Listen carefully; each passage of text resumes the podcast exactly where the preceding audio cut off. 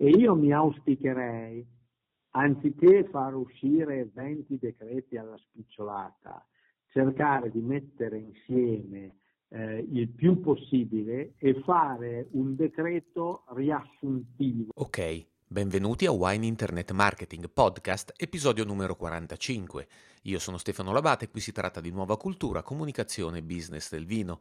Oggi parliamo di vigneti storici, di controlli e sanzioni, di ravvedimento operoso, di etichette, di fascette, di registro di digitale, di molto altro. Parliamo insomma di tutto quello che c'è nel nuovo testo unico sul vino, la legge quadra con cui l'Italia vuole regolare l'intero settore. Lo facciamo con Gianluigi Biestro, direttore di Vignaioli Piemontesi, che abbiamo raggiunto al telefono a fine novembre quando la legge è stata licenziata dalla Camera dei Deputati. Come sempre puoi riascoltare questa puntata e decine di altre su wineinternetmarketing.it con la trascrizione, i link e le note alle cose di cui si è parlato. Sottoscrivi la newsletter per ricevere ogni episodio o il podcast su iTunes o su altra piattaforma. Scrivimi su t- Twitter, chiocciolina Stefano Labate, via email con info chiocciola wineinternetmarketing.it lascia una recensione su iTunes. Questo è Wine Internet Marketing Podcast. Wine Internet Marketing, il podcast di chi comunica e cresce nel mondo del vino. Benvenuto Biestro. Buongiorno, buongiorno a tutti. Buongiorno. Allora, Gianluigi Biestro, albese, direttore di Vignaioli Piemontesi, che è la più grande associazione di produttori vitivinicoli d'Italia. Ci sono oltre 400 soci, mi corregga Biestro se sbaglio, eh? di 48 cantine cooperative, dentro insomma oltre 6.000 aziende vitivinicole con 382 aziende individuali di fatto. E poi altri fa parte del Comitato Nazionale Vini DOP IGP, eh, presidente Unavini, e insomma anche altri incarichi in organismi di tutela e valorizzazione del vino italiano. E quindi ecco, Biestro la, la, la, sentiamo molto volentieri oggi perché così ci aiuta a capire lei che è così da sempre in contatto con le esigenze e la vita delle, dei nostri produttori, eh, ci aiuta a capire eh, l'impatto che può avere questo testo unico sul vino. Eh, dunque, giusto per introdurre la questione, da fine novembre abbiamo questo nuovo testo unico. Eh, il ministro Martina dice che c'è un taglio alla burocrazia per un settore che vale eh, oltre 14 miliardi di euro, eh, qualcuno ha stimato 90 articoli ehm, che di fatto riassumono, mandano in pensione 4.000 pagine di altre leggi e provvedimenti, un lungo iter dalla primavera del 2014, insomma un tentativo ambizioso di semplificare e eh, che segna l'Italia un po' come il primo paese che, eh, in Europa che fa questo tipo di eh, accorpamento in un unico strumento legislativo per un intero settore. Ecco, quindi adesso eh, chiedo a lei di, di, aiutarci quindi a introdurre eh, il testo unico partendo di, direi dalle cose che non valgono più, cioè il testo unico manda in pensione un po' di cose, non è così? Sì, eh, intanto mette insieme eh, e intanto il titolo, noi lo semplifichiamo in testo unico, in realtà non è così eh, lineare, nel senso che il titolo è Disciplina organica della coltivazione della vite, della produzione e del commercio del vino. In sostanza, si, si è divenuti a una semplificazione e si sono messe insieme, abrogando 4-5 decreti legislativi, principalmente quello delle disposizioni sanzionatorie del 10 agosto 2000, il 260, la legge Collavini e il decreto sostanzialmente delle DOC, il decreto legislativo 61 del 2010. Quindi il grosso, il testo unico vuole sostanzialmente essere un, un, approccio più chiaro e semplificato a tutta la, la materia legislativa del vino, ecco, e, che parte dal vigneto e arriva fino al, a, non solo alla cantina, arriva proprio anche alla commercializzazione con i controlli e tutto quanto ne consegue. Certo, quindi una legge che impatta tutto il settore, come si diceva, perché poi noi sappiamo che parlare un, del settore del vino vuole anche parlare di un settore affatto omogeneo, no? in cui dentro ci sono grandi grandi aziende che fanno la grande industria e di cui certamente il testo unico si è occupato, ma il tentativo e la sfida forse di questo, di questo, di questo strumento è anche di, ovviamente di rispondere a quell'80% di, di, di, realtà che di fatto invece eh, producono eh, meno di 10.000 litri all'anno, se, ehm, se ho inteso bene. Ehm, sono, eh, questa materia rinvia peraltro, come tutti i, i, testi unici, a una serie di decreti attuativi che verranno, giusto? Ci sono 20 decreti che dovrebbero entrare in funzione entro un anno dal testo unico. Ci spiega meglio questo passaggio? Sì, questo è un po' una, una debolezza per certi versi, ma la possibilità di mettere a punto eh, le misure con maggior calma. In eh, buona sostanza noi eh, abbiamo avuto, ehm, c'erano posizioni non uniformi della filiera su alcune posizioni. Ed allora per poter chiudere un decreto eh, e dare un'opportunità a livello legislativo di messa a punto complessiva si è scelto di fare questo testo, di dare alla luce il testo unico con la, eh, l'impegno di andare a rivedere a livello di documento nel, nel tempo sostanzialmente e per la precisione, ha detto giustamente lei, nell'arco di un anno, l'impegno di andare a rivedere nei particolari per andare a decretare su ogni eh, singolo argomento eh, che eh, si ritiene di dover affrontare eh, andando ad un rimando a dei decreti attuativi. Ecco. E praticamente sono disseminati su tutto il testo unico. Si parte dall'articolo 4 dove ci sono le disposizioni generali e si arriva a, un, a tutti i decreti attuativi per le sanzioni. Sì, in sostanza si sono date delle linee di principio, non è che si sia, però le linee di principio che devono essere eh, rese pratiche con eh, questi decreti attuativi sostanzialmente.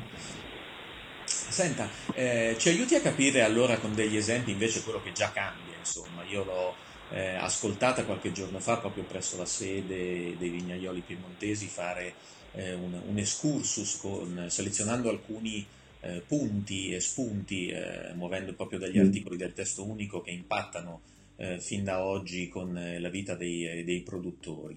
Eh, facciamo, rifacciamo questa ricognizione al volo, per esempio, ecco, ecco, per esempio i, vigneti, i, vigneti, eroici e storici eh, si occupa proprio di questo anche il testo unico, no? Eh, sì.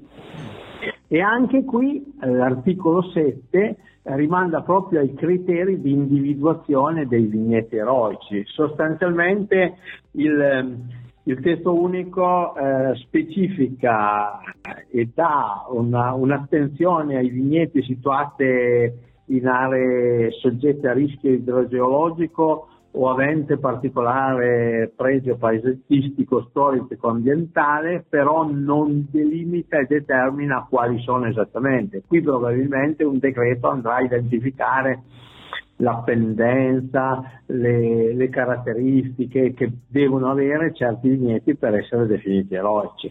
E chiaramente il testo unico non prevede nessun tipo di finanziamento, di impegno finanziario, quando si entrerà nel merito probabilmente bisognerà prevedere anche qualche aspetto che riguardi anche la parte finanziaria, ecco, di eventuali finanziamenti a determinati vigneti in determinate condizioni. Poi, sempre per quel che riguarda il vigneto, eh, all'articolo 135 c'è tutta la parte che riguarda il supero e che consente per le denominazioni di origine in passato eh, finora, cioè eh, le denominazioni di origine potevano essere riclassificate ad hoc o IGT, eh,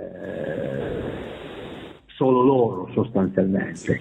In, d'ora in avanti ha ammesso anche l'utilizzo dei superi di una DOC per andare ad un'altra DOC, ecco, Facciamo quindi non c'è più.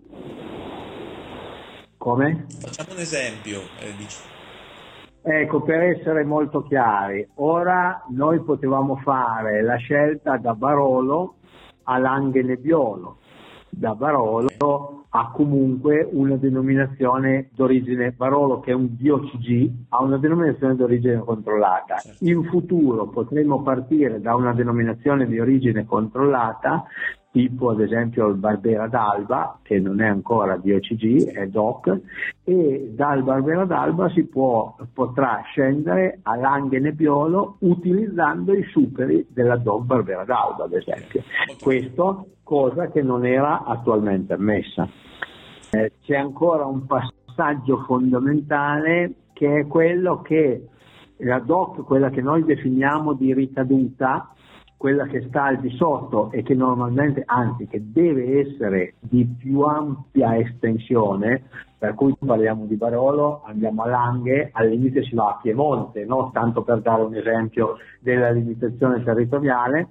Quella di ricaduta però per, deve, è previsto in una recente circolare, circolare ministeriale ed è stato ufficializzato anche nel testo unico, che quella di ricaduta però deve essere interpellata mentre l'IGT, cosa che noi in Piemonte non abbiamo, eh, la ricaduta invece per l'IGT è sempre consentita. Ok, quindi nel caso dell'IGT non servirà più nessun provvedimento, negli altri casi le, i, i, disciplinari dovranno prevedere sostanzialmente anche questa possibilità. I disciplinari dove si va a ricadere certo. dovranno prevedere, dovranno, okay. eh, dovrà essere previsto esplicitamente nel disciplinare.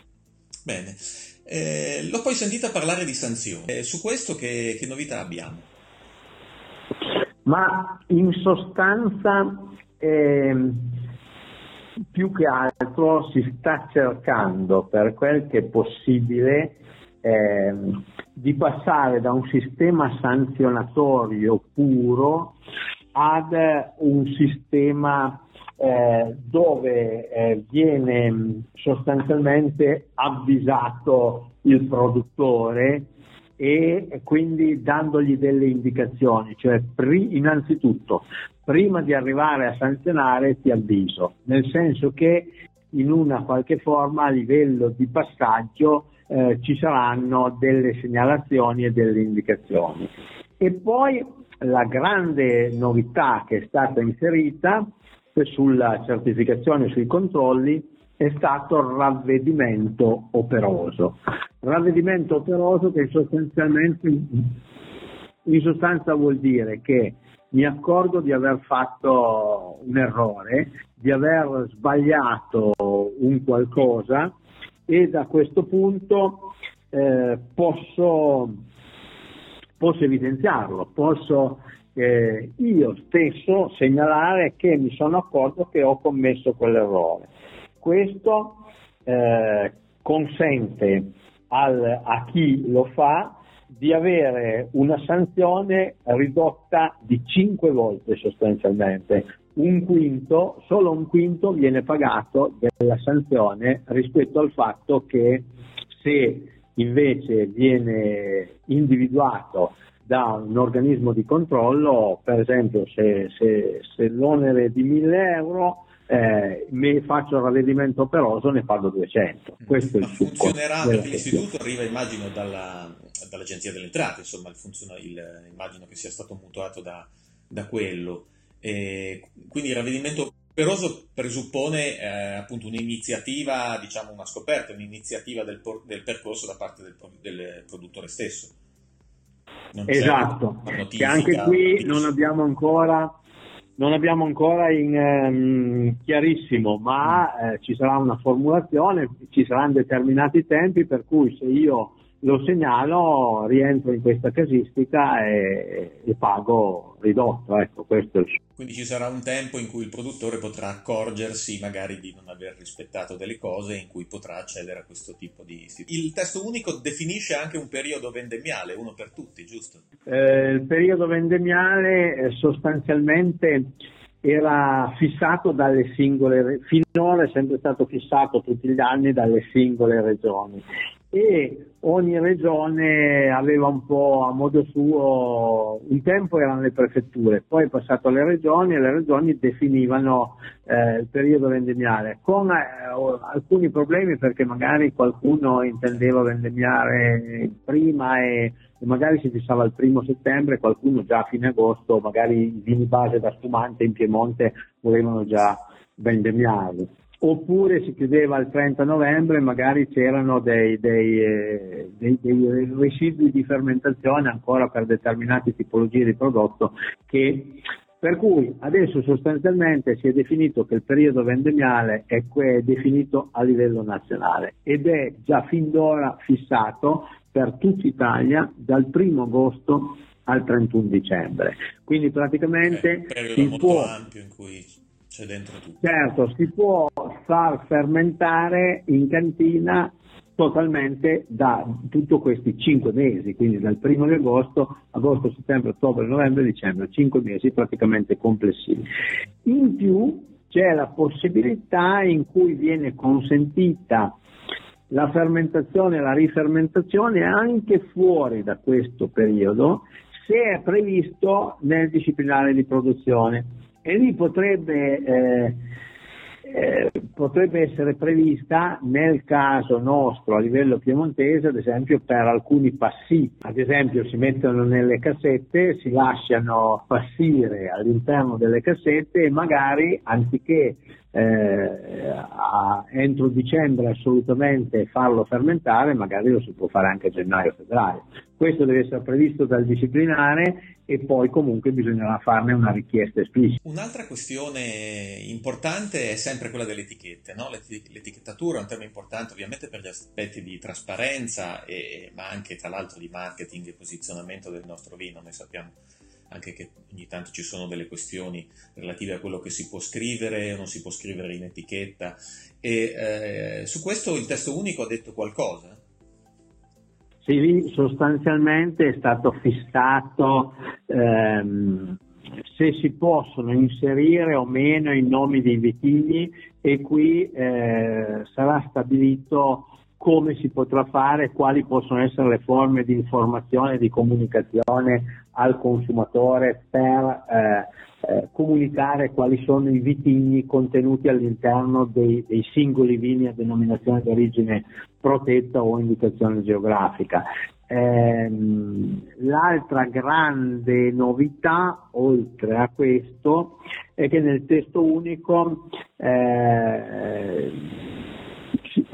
si è eh, inserita la possibilità di utilizzare dei nomi geografici eh, più ampi rispetto alla DOP o alla GP che colloquino eh, territorialmente l'azienda. Noi abbiamo avuto esempi in passato che hanno fatto delle multe perché uno aveva scritto che il Gavi era in Piemonte, anche perché molti ad esempio Gavi lo, lo, lo riconoscevano in Liguria no? e, e loro hanno detto no, siamo in Piemonte, ufficializziamo e mi hanno fatto la multa perché Piemonte è una denominazione d'origine e non poteva essere utilizzata. Eh. eh. Faccio questo prodotto e mi trovo nelle Langhe. Chiaramente se uno è a Monforte o a Barolo dice che nelle Langhe non c'è nessuno che possa contestarlo, no? Questo, ecco. Anche se le Langhe non sono amministrativamente delimitate, ma geograficamente indubbiamente lo sono delimitate e quindi uno sa dove ci si trova.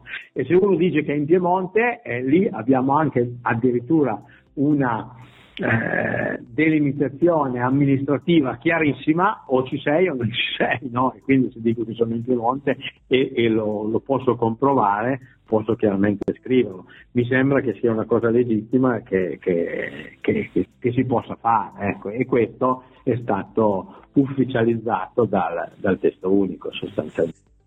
Parliamo di registri, registri e magari anche di contraffazione.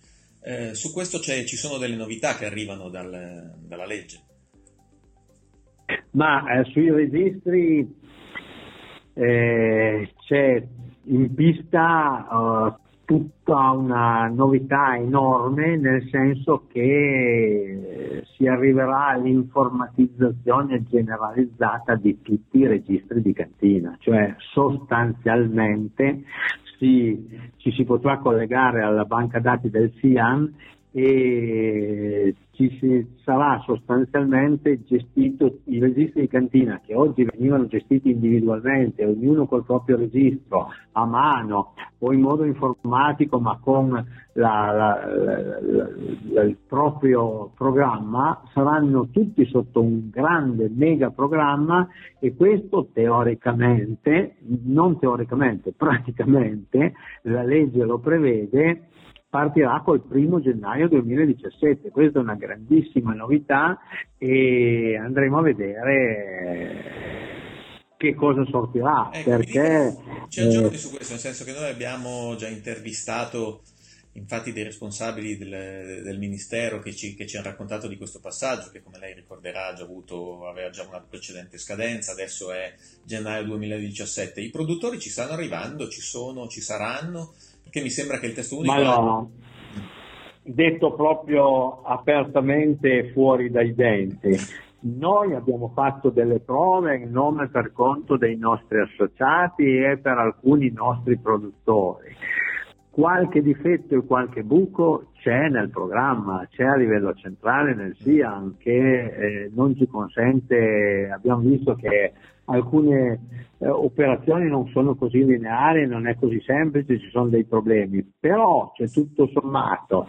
Se questa scadenza va avanti, secondo me deve esserci chiaramente una comprensione reciproca tra noi, eh, mondo della produzione e chi controlla, per cercare di interpretare capendo dove ci sono dei problemi e cercando di risolverli dal punto di vista per cui tanto un giorno bisognerà pure iniziare e eh, secondo me va bene che sia mantenuto il primo gennaio 2017 con il fatto di eh, vedere insieme perché ci sono delle cose che, che chiaramente eh, non sono ancora perfettamente a punto, ecco, per essere molto chiari. Io credo che nel giro di sei mesi però ci si possa e ci si debba andare a, a regime e, e sono convinto del fatto che si possa partire con questa operazione lavorando, lavorando seriamente e, e, cercando di portarci, anche perché ci consentirà poi di avere in linea tutte. Uno slittamento dell'obbligo sostanzialmente,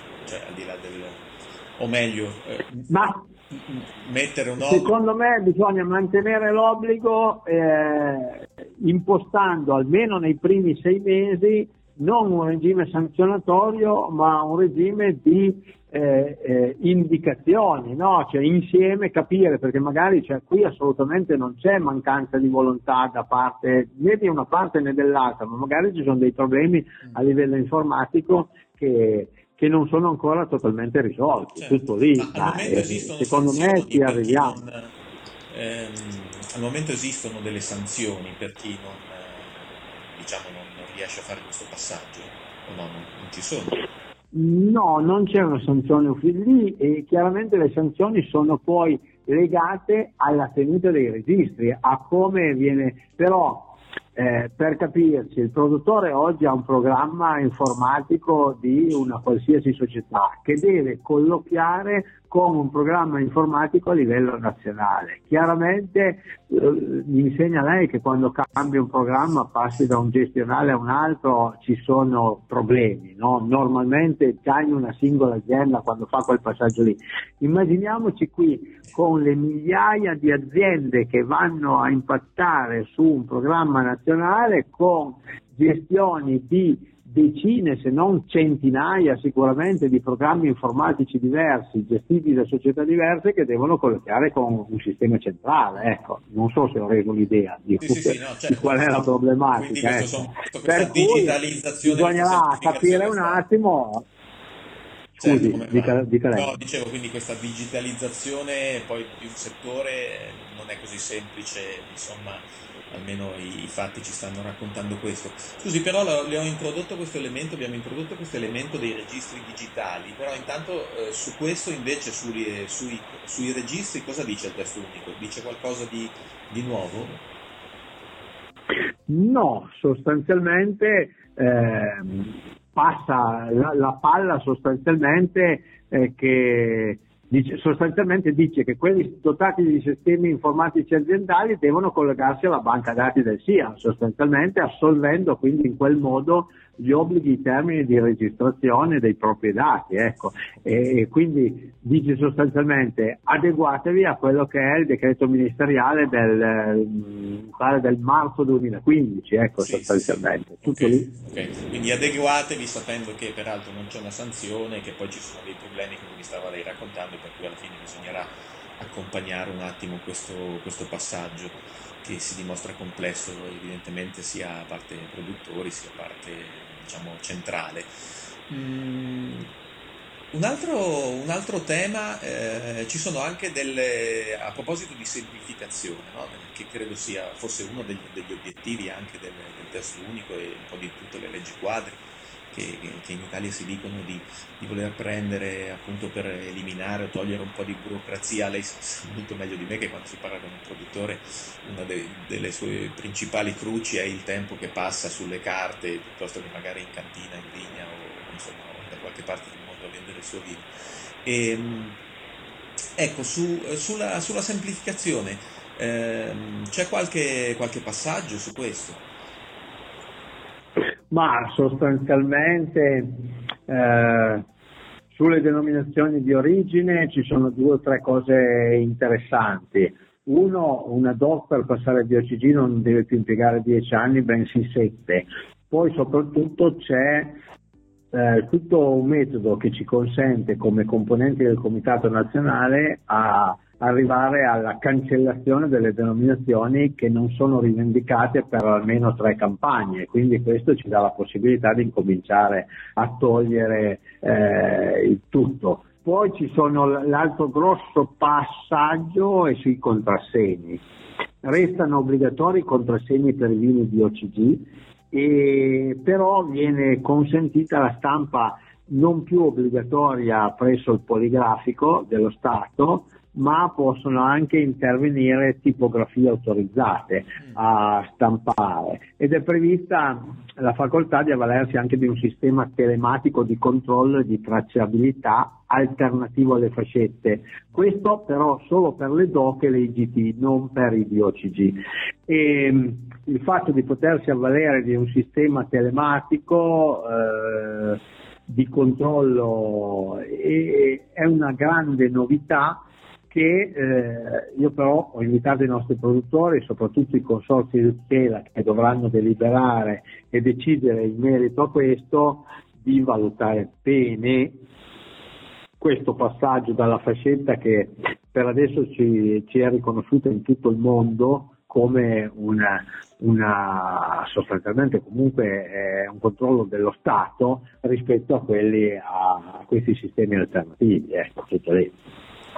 Quindi su questo immagino dovrà intervenire sia ancora un decreto e sia poi qualche passaggio anche interno alle organizzazioni. Questo sicuramente, però sarà sollecitato dai consorti di tutela eh, che, che, dovranno dare delle indicazioni eh, su questo, chiaramente. Noi in Piemonte poi abbiamo una cosa in particolare, che noi abbiamo deciso di fascettare non solo le DOCG ma tutte le DOC. E... Ecco perché invece richiamava che il, te- che il, testo unico prevede la possibilità di non fascettare più le DOC, giusto? Okay. Sì, sì, sì. Okay. Questo è, le DOC non è solo il testo unico, già anche in passato non c'era l'obbligo delle, della fascettatura, okay. l'obbligo per le DOC è solo de- dell'identificazione dei lotti. Chiaro e quindi il testo unico conferma anche questo, questo orientamento. Quando le parlavo sì. di, di, semplificazione facevo riferimento anche alla cosa che le ho sentito raccontare sulla, eh, sulle ispezioni, no? eh, sul fatto che si semplifica un po' eh, la vita dei produttori, eh, avranno un po' meno ispezioni forse? Su questo... Sul fatto che se sono più organi eh, che, che, che facevano... Ho dei dubbi, no. ma cioè, su questo praticamente entre, va bene per le grandi aziende imbottigliatrici, questo sì, perché quelli che hanno tante denominazioni che arrivano da più parti d'Italia, eh, lì la semplificazione è effettiva perché anziché avere 3, 4, 5, 6 organismi di controllo ne hai uno solo.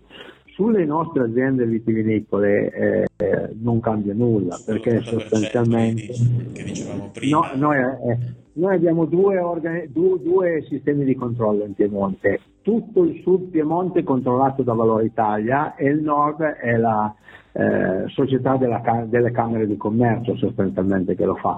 Però o sei al nord o sei al sud, difficilmente ci sono dei produttori che hanno vigneti nella zona dell'Arbaluce certo. o, o, o, del Ghenne e poi ce l'hanno a Barolo, no? E comunque al limite questi avevano due enti di controllo che ne dovrà venire uno solo, ma eh, sui nostri 6.000 produttori non so se ce ne sono tre interessati, ma sostanzialmente un minimo di, di, di semplificazione nei controlli analitici e organolettici sui DOC eh, ci sono, nel senso che ci sarà praticamente, eh, per, sempre per quanto riguarda le DOC, eh, le DOC, i campioni, gli esami analitici e organolettici saranno fatti a campione e, ehm, e soprattutto per le DOC con una produzione certificata al di sotto dei 10.000 ettolitri eh, non è più prevista eh, controllo sistematico negli esami organolettici, cioè non ci saranno più le degustazioni. Noi però, per fare un esempio, per restare al tema delle langhe, praticamente sotto i 10.000 ettolitri forse abbiamo il, per un Verduno per la verga, ecco per capirci, diversamente gli altri sono tutti al di sopra dei 10.000 ettolitri. E poi soprattutto sono confermati i controlli come sono attualmente, analitici, organolettici, sistematici per tutte le DOCG. E noi ormai a livello piemontese il grosso dei vini a denominazione sono a denominazione d'origine controllata e garantita, ecco. e, e quindi effettivamente qualche leggera semplificazione c'è, ma non, ma non molte, sotto il profilo dei controlli. Il testo unico parla anche di, eh, interviene anche in materia di planimetrie e mi veniva in mente il tema per esempio anche dell'enoturismo, degli spazi all'interno delle, delle aziende. Lei sa bene, il turismo sta diventando una gamba sempre più importante nella vita di, di tante su questo eh, Qui le norme erano già previste prima, al di sotto dei 1000 ettolitri non era obbligatorio presentare le planimetrie. Qui abbiamo qualche discussione ancora nel merito se i 1000 ettolitri sono calcolati esclusivamente in eh, eh, diciamo vasi vinari fissi eh, di certe dimensioni, se sono incluse o meno le barrique, eccetera, perché eh, con le barrique magari qualcuno va al di sopra dei mille ettolitri, eccetera. Comunque eh, praticamente non è un eh, sostanzialmente una grossa novità rispetto al passato perché questa dimensione era già stata prevista, era già prevista in precedenza. Eh. Diestro io la ringrazio, intanto le chiedo se c'è qualche altro spunto che vogliamo segnalare, qualche altro eh, articolo da selezionare nel testo unico per l'impatto che può avere fin da oggi nella vita dei produttori e eh, le chiederei intanto poi anche invece cosa resta sul tavolo, nel senso che per... Ehm, come sappiamo questa, questa, norma offre un quadro probabilmente, ma ci sono anche degli, degli aspetti che non sono ancora stati eh, affrontati e che magari potrebbero esserlo domani o che varrebbe la pena di, eh, di prendere ma in considerazione. Di cose, di cose ce ne sono parecchie. A a partire dalla detenzione dei mostri per i stucchi, la parte del bio che non abbiamo preso in esame, gli aceti, ci sono tante questioni che però eh, sono tutte demandate a, a, con dei rimandi ai decreti attuativi. Per me la cosa fondamentale, al di là di quello che succederà da domani in avanti con il governo, chi ci sarà di interlocutori, oppure eh, no, eh, fondamentale è che chi ci sarà porti alla creazione di un gruppo a livello ministeriale dove sia previsto un nutrito gruppo di funzionari, di dirigenti ministeriali, ma anche della filiera, per prendere insieme le decisioni per evitare di vederci calate dall'alto da parte del Ministero eh, e che poi magari non è pratico o, o eh, con delle proposte nostre che devono essere comunque mediate anche dai funzionari. E io mi auspicherei anziché far uscire 20 decreti alla spicciolata, cercare di mettere insieme eh, il più possibile e fare un decreto riassuntivo, possibilmente come è stato fatta eh, questa disciplina organica con il testo unico, fare sostanzialmente non è possibile probabilmente mettere tutti i decreti in un decreto unico, però eh, almeno una buona parte dando delle indicazioni specifiche in blocco per evitare di andare in contrasto eh, nelle varie norme, perché si rischia poi di fare una cosa per eh, l'acidità e te ne dimentichi successivamente nel provvedimento successivo che parla di cose analoghe, ecco, e, e quindi è bene su tutto questo rifare di nuovo un grande lavoro e mettersi al lavoro subito per poter imbastire questi decreti attuativi. Questo per me questo, è tavolo, questo tavolo esiste ancora oggi, nel senso che è stato ovviamente un percorso lungo, complicato, due anni e mezzo. Lei mi dice che in questo momento, tra l'altro, si aprono scenari eh, del dopo referendum sull'interlocutore politico, però diciamo la filiera comunque, ha questo, questo tipo di, di approccio che mi sta raccontando di stare insieme a a rinormare il allora, in, in, sostanza, il tutto era partito da due grandi filoni inizialmente, no? Eh, poi eh, a furia di andare in discussione si è arrivati a fare eh, blocco unico come filiera e tant'è che se il testo è passato e se le cose sono andate avanti è perché si è arrivati a una mediazione importante eh, tra eh, i soggetti interessati, in particolare dalle organizzazioni professionali agricole a, all'interprofessione, a, agli organismi del, di rappresentanza del commercio e dell'industria. Ed è opportuno continuare su questa strada per evitare che escano delle cose eh, puramente burocratiche o troppo eh, di, di, un settore, ecco, che tengono conto di un settore e non di un altro. I vigneti eroici, per fare un esempio, riguardano noi, mondo della vitivinicoltura, che deve fare delle proposte concrete, ma deve anche riguardare coloro che imbottigliano le case spumantiere, le case imbottigliatrici storiche, perché è fondamentale che ci sia un equilibrio di tutta la filiera. Adesso ho fatto l'esempio dei vigneti stupido, ma ce ne possono essere un'infinità che eh, comunque eh, vedono e accomunano gli interessi di tutte le parti. Biestro la ringrazio molto e ringrazio tutti quelli che ci hanno ascoltato. Potete ritrovare questa e altre puntate su wineinternetmarketing.it. E mm, alla prossima a tutti. Grazie anche a lei e a tutti. Wine Internet Marketing il podcast di chi comunica e cresce nel mondo del vino.